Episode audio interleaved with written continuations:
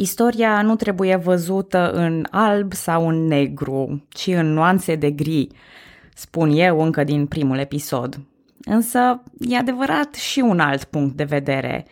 Când albul se transformă în negru, nuanțele de gri de pe parcurs sunt uh, înșelătoare. În ceea ce îl privește pe Ceaușescu, s-a propus de mai multe ori o împărțire în perioade. Perioada bună și perioada rea. De obicei, punctul de cotitură e văzut ca fiind vizitele sale din China și din Corea de Nord, care duc la publicarea tezelor din iulie în 1971. Dar eu mă strădui să arăt că lucrurile nu stau tocmai așa. Din potrivă, tranziția lui Nicolae Ceaușescu înspre dictatură a fost una graduală. Planificată sau nu, intenționată sau nu, schimbările secretarului general nu au fost niciodată bruște. Nici poporul, nici partidul nu ar fi suportat asemenea transformări bruște, după cum o arată cazurile altor țări din blocul sovietic. Când Hrușciov a făcut destalinizarea prea brusc, s-a dezechilibrat și a fost în cele din urmă înlocuit de Brejnev. Când Dubček propunea reforme pentru o față umană a comunismului, prea brusc, prea rapid, s-a trezit cu țara plină de tancuri. Așa că, în ciuda clișeului, Ceaușescu nu a fost schimbat în Asia. Bună, numele meu este Călina și în acest episod din podcastul Istoria României vorbesc despre anii 70, în care nuanțele de gri se amestecă îngrijorător. Sunt anii în care începem să recunoaștem acel Ceaușescu clișeic, mult mai asemănător cu Ceaușescu de la sfârșitul regimului. Anii în care ego-ul său scapă de sub control, în care Elena e propulsată în vârful partidului, iar activiștii de partid sunt schimbați în funcții ca șosetele, ca nu cumva să ajungă prea aproape de soare. Dar haideți să vedem cum decurg lucrurile și cum se denaturează în timp acel impuls inițial al mândriei naționale din 1968. O să încerc să nu vă plictisesc prea tare cu evenimentele Congresului din 1969. Numerotat al 10-lea congres seamănă cu o reluare a congresului anterior pe steroizi. Dacă acum două episoade vorbeam despre creșteri spectaculoase ale sistemului, bazate însă pe o fundație problematică, ei bine, acum și creșterile și problemele sunt mult, mult, mult mai mari. Spectacolul e și el mai mare, cu șase zile de lucrări, 2000 de delegați, 1500 de invitați și 70 de delegații străine. Se observă însă că delegația sovietică e minimală pe fondul relațiilor încordate dintre RSR și URSS. Ca data trecută, în preludiul la congres, Ceaușescu desfășoară vizite prin țară. De data aceasta le face singur, fără alți grei de ai partidului care să-l însoțească. Scânteia face și ea ce știe mai bine. Și ea e tot mai grandioasă în cuvinte cu fiecare nou congres. Apar citate din câmpul muncii prin care muncitorii și țăranii din toate colțurile țării își exprimă recunoștința, adunate toate sub titlul, citez, Când spun Ceaușescu, spun partidul. Am încheiat citatul. Raportul prezentat de Nicolae Ceaușescu la Congres avea 100 de pagini și prezenta atât bilanțul pe ultimii ani, cât și planuri mărețe pentru viitor, spre exemplu pentru cincinalul 1971-1975. Legat de congresul anterior, eu am spus că în cifrele prezentate de Ceaușescu trebuia să ne uităm mult și lung pentru a distinge că aceste creșteri sunt nesustenabile. Acum, nu mai e cazul. Lipsa de realism deja bate la ochi. Secretarul general se lăuda cu depășirea planului creșterii industriale cu 12,3% anual în loc de 10% cât fusese planificat inițial.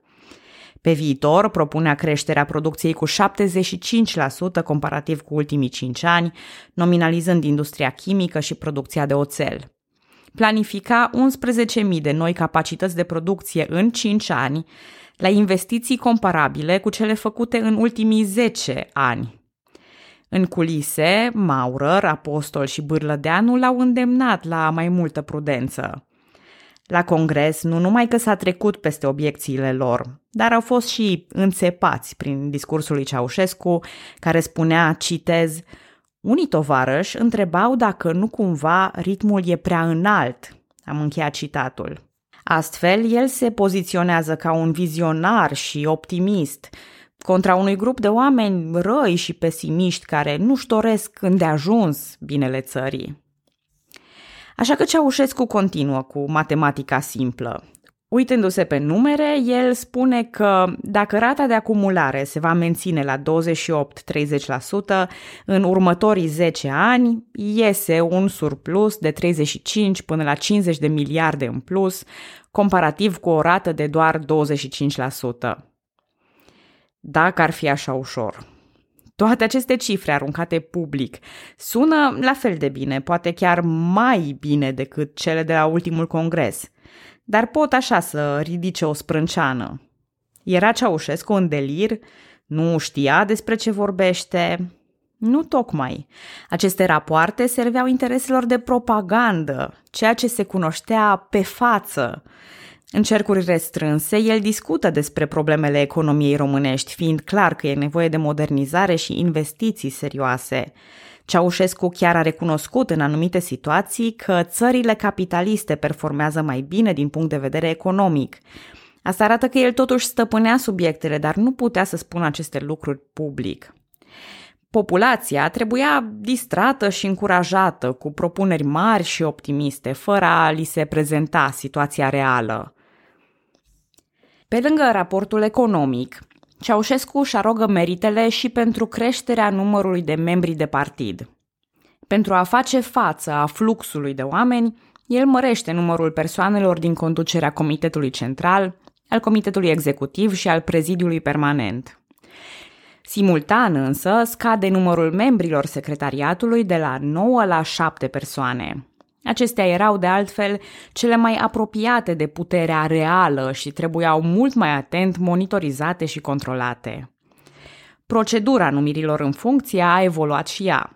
Acum, Ceaușescu citea numirile, iar sala le aproba în unanimitate. În urma schimbărilor în funcții, foștii ilegaliști din garda lui Dej mai făceau parte doar din prezidiul permanent. În schimb, Ceaușescu își promova oamenii fideli, precum Niculescu Mizil, Trofin sau Gheorghe Pană. O altă schimbare a titlului lui Ceaușescu poate părea de asemenea infimă, dar constituie o nouă tulburare a griului existent. Din secretar general al Comitetului Central, Ceaușescu devenea acum secretar general al întregului partid. Dincolo de numele funcției în sine, el practic își întindea tentaculele peste întreg partidul ca să nu mai existe posibilitatea unei răsturnări venite din intern. Apostol a fost criticat în lucrările Congresului. Bineînțeles, la ordinele lui Ceaușescu, dar altcineva a început să-l critique pe motiv că făcea chefuri și ducea o viață așa cam dulce. Mărinimos, dar și ipocrit, Ceaușescu l-a apărat pe apostol în chestiunea chefurilor, că problema nu era un șpriț. Dar dacă tot a venit vorba de apostol, acesta are alte metehne. Ca apostol nu învață, nu se perfecționează și a rămas încremenit în timp. Ei bine, în urma acestor critici, Apostol a fost lăsat să-și termine mandatul de deputat, dar a fost scos din organele de conducere ale partidului. A fost apoi mutat la rezerva de stat și ulterior trimis ca ambasador în America Latină, de unde să nu deranjeze pe nimeni. Fostul rival principal al lui Ceaușescu era acum pus pe tușă. Pârvulescu a fost scos din Comisia Centrală de Revizie, Răutu a fost și el retrogradat, dar păstrat încă în Comitetul Executiv. Bârlădeanu, care și el s-a contrazis cu Nicolae Ceaușescu, s-a pensionat din motive de sănătate. Revenind la situația socială a României, anii de după congres arată altfel decât i-a trâmbițat Ceaușescu. Agricultura stă prost. Având câștiguri mici, țăranii iau alte preocupări și e nevoie de aportul elevilor, studenților și al armatei, scoși la muncă patriotică pentru a participa la recoltare. Această muncă patriotică era prezentată ca o mare solidaritate națională, însă ea fusese motivată efectiv de lipsa de oameni. Indicatori precum consumul de energie pe cap de locuitor, calitatea hranei și a vieții stăteau de asemenea destul de slab. Românii aveau 1,95 perechi de încălțăminte pe cap de locuitor, asta în timp ce secretarul lor general îi îndemna la depășirea planului cincinal. Ori, nu știu dacă ați observat, dar piramida lui Maslow nu s-a răsturnat recent și nici în anii 70. Nevoile imediate ale oamenilor nu puteau fi înlocuite cu spirit patriotic și ideologie. Românii erau de asemenea blocați în propria țară. S-au redus fondurile pentru excursii în străinătate și s-au pus limite la valuta ce se putea cumpăra. Fiind interzis a deține valută, când unui român se aproba o plecare în străinătate, putea cumpăra echivalentul a 15 dolari. Unde liberalizarea? Nu-i. Începutul anilor 70 vede și anularea vizelor pe termen lung sau nelimitat în scopul prevenirii fugii din țară. Securitatea aproba acum toate ieșirile. Iar dacă românii nu puteau ieși, iată că nici nu putea intra mare lucru din exterior. În primăvara lui 1970 s-au luat măsuri împotriva postului de radio Europa Liberă, care transmitea în limba română de la München. Situația ciudată a românilor de rând în comparație cu rapoartele de la Congres e vizibilă nu numai în indicatorii economici și în restricții, dar și în comportamentul românilor efectiv. A crescut delincvența în speță prin furturi și violuri. Au loc tot mai multe furturi de la locul de muncă. Așa cum am mai explicat, ceva ce aparține tuturor dă foarte ușor impresia că aparține nimănui. Astfel, ce poate fi greșit să iei ceva ce e al nimănui sau chiar al nostru, al tuturor, iau dintre al meu? Se furau cerealele de pe câmp, materialele din fabrici, mâncare și băutură în restaurante și lanțuri de distribuție.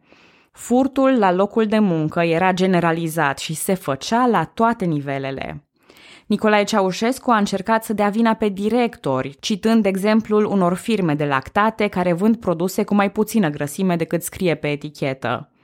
Dar degeaba caută Ceaușescu vinovați și degeaba se insistă în propagandă pe protejarea avutului obștesc. Furturile continuă.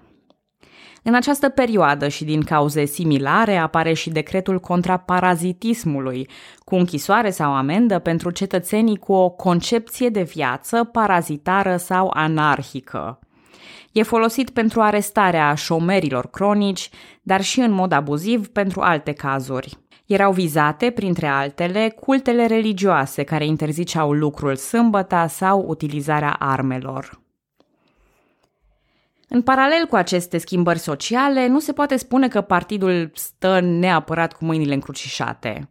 A, nu pentru oameni, ci în continuarea planurilor mărețe de dezvoltare economică. Au început negocierile pentru construirea centralei nucleare de la Cernavodă în colaborare cu o firmă canadiană. Planul lui Ceaușescu presupunea încă patru centrale nucleare construite în următorul cincinal – nici poveste de așa ceva. Până și Cernavodă a fost pusă în funcțiune abia în 1996. Cum s-ar spune, pe când s-a încălzit reactorul, Ceaușescu era rece deja de șapte ani. În 1970 încep și tratativele cu Fondul Monetar Internațional și Banca Internațională pentru Reconstrucție și Dezvoltare. Aderarea s-a realizat după doi ani, după negocieri serioase, în următorii 10 ani, RSR a beneficiat de 33 de împrumuturi pentru proiecte de infrastructură, industriale, agricole și de transporturi. Între 1972 și 1989 s-au realizat cu aceste credite combinatul de oțeluri speciale Târgoviște, întreprinderea de țevi Roman, combinatul de fibre sintetice Câmpul Lung Muscel, întreprinderea de anvelope Zalău, combinatul de îngrășăminte chimice Bacău, uzina hidroelectrică Râul Mare Retezat, combinatul chimic Craiova și altele. Aceste împrumuturi, în valoare de 6 miliarde de dolari, au contribuit la dezvoltarea economiei românești. meritele și le-au arogat tot Ceaușescu și Partidul Comunist. În toamna lui 1970, Ceaușescu e invitat de Nixon în Statele Unite ale Americii, de data aceasta împreună cu soția lui. Acolo au loc puține momente protocolare, primirea oficială de la peluza Casei Albe, o depunere de coroane și un dineu. Vizita a fost mai degrabă un concediu prin care Nixon îi mulțumea lui Ceaușescu pentru reușita medierii cu China. Mai exact, chinezii acceptaseră discuții cu americanii, ceea ce era un progres semnificativ. Nicolae și Elena s-au plimbat așadar timp de două săptămâni la Hollywood, Los Angeles, San Francisco și Washington, au fost pe iahturile unor miliardari, au mâncat cu un Rockefeller și au vizitat câteva firme americane. Dar deja se vede substanța întâlnirilor la nivel înalt începe să scadă, iar ele vor deveni încet plimbări de formă prin străinătate. Așa cum raportul dintre substanță și faimă scade în străinătate, așa se întâmplă și în țară. Cultul personalității lui Ceaușescu începuse din rațiuni de necesitate în timpul invaziei Cehoslovaciei. Dar pe măsură ce crește cultul personalității, scade personalitatea sau, nu știu, scade gradul în care secretarul general își merită acest cult. Pe Ceaușescu nu-l contrazice nimeni, nu-l corectează nimeni. Toți adoptă o atitudine de deferență, îl aprobă, îl ridică în slăvi. Astfel, auzind continuu cât e de bun, Ceaușescu începe să se considere bun la toate și chiar mai bun decât oricine. În 1970 s-a înființat Academia de Științe Sociale și Politice. Rolul instituției era îmbogățirea marxism-leninismului. În mod evident, Nicolae Ceaușescu era președintele ei onorific. Partea cu onorific a depășit-o clar, deoarece acum, foarte încrezător în propriile opinii, Ceaușescu se transformase într-un mare ideolog. Se considera pe sine un gânditor și un reformator al comunismului. Acum, ar fi cinstit să recunoaștem că nu era singurul om din lume interesat de reformarea comunismului. Problema e, să o spun sau să nu o spun, sistemică. Majoritatea țărilor comuniste au avut în anii 70 o criză de identitate. Generația originală de revoluționari comuniști era apusă. Brusc, oamenii își dădeau seama că Lenin n-a gândit-o până la capăt. Sau chiar dacă a gândit-o, oricum n-a stat aici la etapele intermediare. Când se încheia Revoluția Comunistă? Că socoteala din târg cu dictatura proletariatului nu mai bătea cu ceea ce s-a întâmplat între timp. Apetența pentru puterea politică și formarea noilor elite, alături de evoluția tehnologică surprinzătoare, au schimbat complet contextul. Erau lucruri pe care Lenin nu avea cum să le prevadă în clar. Așa că țările, divorțate acum de ideea comunismului internațional, încercau să găsească soluții de reconciliere între principiile marxist-leniniste și realitatea socială. În speță, soluția lui Ceaușescu e una naționalistă, bazată pe patriotism ca sursă principală de efort social. Și o să explic asta imediat. Istoria se rescrie din perspectiva lui Ceaușescu, avându-l ca personaj central și mare ideal. Poate mai țineți minte că am adus în discuție de câteva ori că istoria nu are o finalitate, o variantă corectă. Realitatea de astăzi nu reprezintă finalitatea naturală a istoriei de ieri, ci doar o posibilă variantă. Ei bine, regimul Ceaușescu nu e de acord cu noi în varianta regimului, însuși Nicolae Ceaușescu e finalitatea naturală, corectă și perfectă a istoriei. În vara lui 1970 apare primul volum din operele lui Nicolae Ceaușescu, România pe drumul societății socialiste multilateral dezvoltate. Ideea era că alte țări din pactul de la Varșovia au doar societate socialistă dezvoltată, dar la noi e multilateral, dezvoltată, ca în bancul ăla cu mango mare. Până în 1989 vor apărea 32 de volume cumpărate de formă și necitite de nimeni. Era o obligație ca ele să fie însă în toate sediile de partid, în biblioteci și în librării. În 1971 apare și biografia oficială a lui Ceaușescu, scrisă de jurnalistul Michel Pierre Hamlet. Îl arată ca fiind un urmaș al figurilor istorice ale României, un vizionar și un prieten al poporului. Conține inclusiv exagerări crase, că vezi, doamne, trecătorii din fața sediului CC își potrivesc ceasurile după momentul în care mașina secretarului general ajunge acolo la fix 8 dimineața.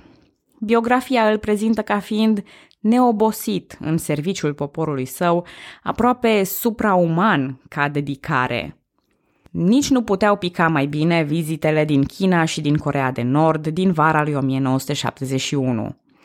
Alături de Maurer, Manea Mănescu, Iliescu și Dumitru Popa, Ceaușescu a vizitat ambele țări, marcate atunci de culte ale personalității liderilor lor și de o puternică ideologizare. A venit încântat de faptul că toată tehnica chineză era produsă în China, nu prin import. I-au plăcut și distracțiile, precum piesele de balet cu subiect autohton chinezesc. Pe fondul acestor încântări s-au limitat apoi importurile și în România, iar arta a fost corectată din punct de vedere politic. Mai exact, Ceaușescu observase că arta din RSR preluase cam multe din Occident și a dat tonul abordării unor subiecte naționale. De asemenea, Ceaușescu găsea noi motivații umane, voia să impună un soi de conștiință socială dirijată spre binele comun al țării. Cu mulți ani în urmă, Lenin postula că starea materială și acea preluare a mijloacelor de producție va aduce bunăstarea și fericirea omului comunist. Ceaușescu schimbă ideologia. Nu starea materială, ci idealul de a munci înspre binele țării sunt adevărata motivație. Aceste opinii le-a expus și în tezele din iulie, care urmau să schimbe arta, ideologia de partid și de stat, dar și economia. Și, da, una dintre cele mai mari controverse sau întrebări rămâne câte dintre acestea au fost ideile lui Ceaușescu sau ale Partidului Comunist Român și câte aduse prin import de la chinezi și coreeni caz în care ați sesizat deja ironia de a aduce cu import ideea de a nu aduce lucruri cu import.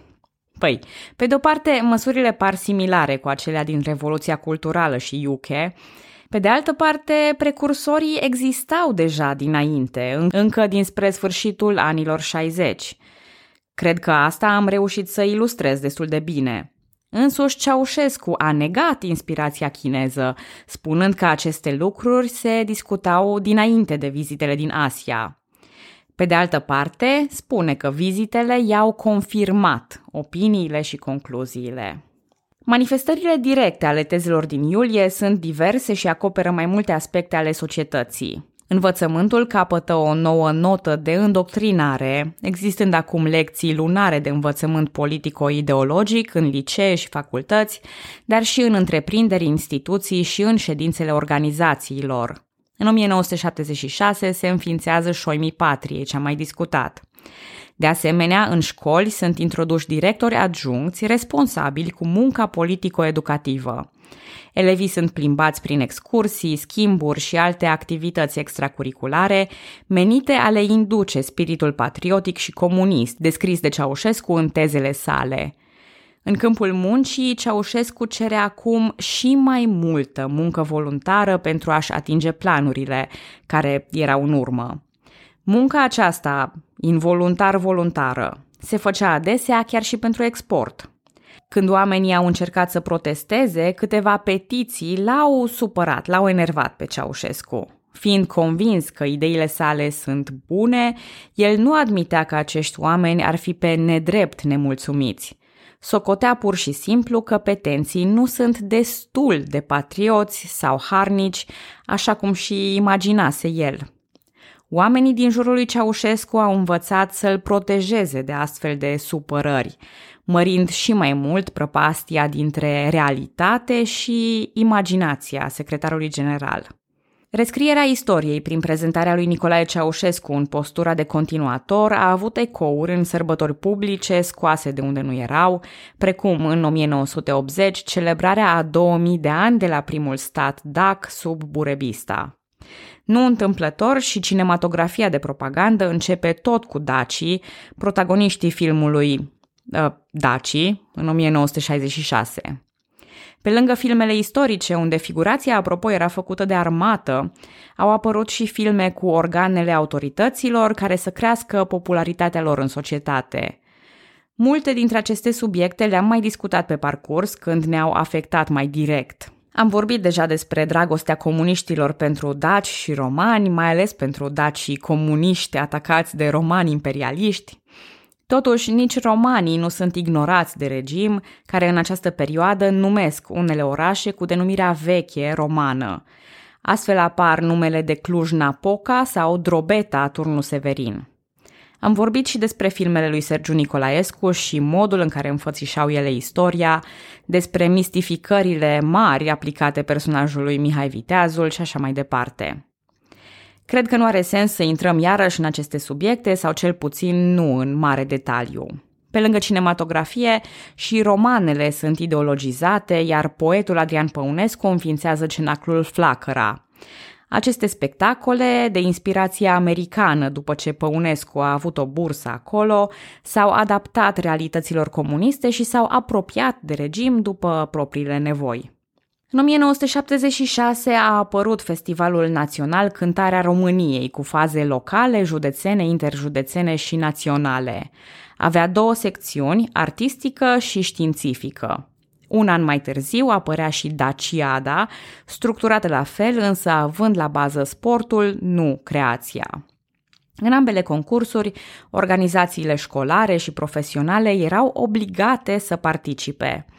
Regimul ocupa astfel timpul liber al oamenilor, direcționând atenția și eforturile lor înspre ceea ce ei considerau a fi sănătos. Practic, oamenii erau ocupați la muncă în spirit comunist, iar apoi la distracție, tot în spirit comunist. Așa socotea regimul că ei se vor modela și vor fi tot mai investiți în comunismul patriotic. Efectul a fost unul contrar, această obligativitate, frustrând românii. Cultul personalității își spune cuvântul și în partid. Cine nu-l laudă destul pe Ceaușescu stagnează sau e eclipsat de alții mai pupăcioși. De exemplu, Virgil Trofin, anterior un preferat al lui Ceaușescu, a fost eliminat din funcțiile de conducere pentru că se remarcase individual și nu era destul de entuziast față de șeful său. Când Ion Iliescu a început să se remarce, iar lumea a discutat despre el ca un posibil succesor al lui Ceaușescu, acesta din urmă devine ușor gelos.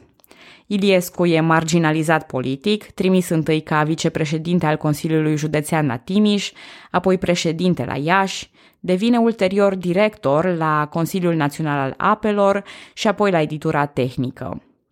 Aici situația ne amintește puțin, puțin așa de mitul lui Edip. Oricât a fost mutat și schimbat Iliescu pentru a nu ajunge succesorului Ceaușescu, soarta e implacabilă. Ministrii de interne, Cornel Onescu și ulterior Ion Stănescu, sunt și ei debarcați în urma unor nereguli și nemulțumiri ale secretarului general. Ajunge atunci în funcția de ministru de interne Emil Bobu, care va rămâne alături de Ceaușescu până la final. I-a fost mereu un bun și mai ales fidel colaborator. Acum, eu în general mă feresc de expresiile în limba engleză sau dacă am neapărat nevoie de ele, le traduc și le explic. Cred că a venit timpul să explic ideea de yes man. Din engleză, unde yes înseamnă da și man, om sau bărbat, un yes man este, după cum vă imaginați deja, un om care spune mereu da. Termenul se folosește pentru a descrie oportuniștii și slugarnicii care sunt mereu de acord cu șeful lor, aprobând orice spune acesta. După Revoluție, Silviu Brucan a folosit cuvântul în ceea ce îl privește pe Ion Iliescu, spunând că acesta s-a înconjurat de, citez, yesmeni și sicofanți. Am încheiat citatul. Dar Nimeni n-a avut asemenea yes ca Ceaușescu. Entuziaști și slugarnici, yes lui capătă tot mai multă putere. Atât de multă putere încât, în curând, singurul om care își mai permite contre cu Ceaușescu este Ion Gheorghe Maurer. După 2-3 ani de la alegerea lui Nicolae ca succesor al lui Dej, Maurer deja regreta decizia. Ceaușescu o luase pe un drum propriu, iar inovațiile acestea ideologice îl deranjau pe Maurer. Așa cum îl deranja proeminența tot mai mare a secretarului general în relațiile internaționale, care fusese apanajul său propriu. Certurile apar și în ceea ce privește problemele internaționale, Maurer ridiculizând apetența lui Ceaușescu pentru țările din lumea treia și dorindu-și o abordare mai echilibrată. Oricum, avea să declare mai târziu că pentru el și pentru mulți alții care cunoșteau realitatea sistemului, falimentul țării era clar. Tinerii, în schimb, yes îl critică pe Maurer pentru apucăturile boierești și apartenența la o generație trecută. În cele din urmă, când s-a trezit singur și fără susținători, Maurer și-a depus singur demisia în 1974. A motivat vârsta și problemele de sănătate. Maurer a fost pensionat, primind o pensie egală salariului de prim-ministru, doar cu 100 de lei mai puțin decât salariul de lider al partidului. Și-a păstrat numeroase privilegii, inclusiv vila, fără plata chiriei și a personalului, de asemenea vilele de la Snagov, Predeal și Neptun în aceleași condiții. Avea acces la terenurile de vânătoare din întreaga țară, din când în când se mai ocupa de mărunțișuri, activând câte o relație politică în sprijinul lui Ceaușescu. În funcția de premier i-a urmat Manea Mănescu. Apropo de Mănești, celălalt, adică Corneliu Mănescu, e trimis și el în funcții decorative, Miron Constantinescu moare în 1974, Chivu Stoica se sinucide în 1975. Ultima lui soție spunea la mult timp după fapte că a fost sinucis. Evenimentele au fost puse atunci pe seama unor probleme amuroase cu amanta, gurile rele spun că s-a întâmplat altceva. Cu puțin înainte de moartea sa, Chivu Stoica s-a certat cu Ceaușescu.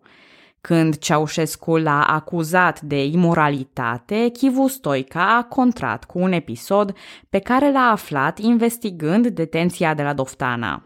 Conform acestor informații, Ceaușescu ar fi comis acte de homosexualitate în închisoare. Dacă aceasta într-adevăr s-a spus între cei doi, atunci moartea lui Stoica nu e atât de surprinzătoare. Dar toate acestea sunt presupuneri. Bodnăraș, care a avut un infart în 1969, a continuat să lucreze până când mai multe accidente vasculare l-au pus pe tușă. A murit în 1976. Fiind înmormântat cu preoți, tovarășii din partid nu au participat. Au ținut doar un moment de reculegere pentru el și cam ăsta fusese sfârșitul ultimului tovarăș din vremea lui Dej. La începutul anilor 1972, Elena Ceaușescu e introdusă la vârful puterii. Directoare la IC Kim și membra a Comitetului Central, în 1973 ea ajunge și în Comitetul Executiv. Apare de la bun început ca fiind dură și inflexibilă. De asemenea, începe să primească titluri, medalii și onoruri în plan științific din străinătate ca o cale spre formarea unor bune relații cu soțul ei. În cele din urmă și Academia RSR o propune ca membru. În 1973, lui Nicolae Ceaușescu îi se descoperă probleme cu glicemia. Era un diabet incipient. Momentan va fi ținut sub control prin sport și un regim strict. Va începe insulina abia în 1988, iar până atunci Elena va ține și ea regim alături de soțul său. Și asta nu ar fi neapărat o problemă, că mulți lideri de stat își fac foarte bine treaba pe fondul unor boli cronice. Dar arată umanitatea lui Ceaușescu. Pe măsură ce sănătatea lui scade, iar vârsta îi crește, pe atât va încerca să devină mai lăudat, mai puternic și mai stimat. Dacă ar fi să comparăm imaginea lui Ceaușescu în 1965 cu cea de la fața locului, diferențele sunt notabile. Dar în niciun punct de pe parcurs, schimbarea nu a fost majoră. Astfel ne păcălește istoria cu nuanțele ei de gri. Astfel ne păcălesc micile schimbări acumulate în timp. Și vă spun cât se poate de sincer, tocmai această complexitate mă face să iubesc istoria așa cum e ea. Că putem privi și înțelege la orice granularitate. Și îmi va fi tare dor de asta cândva.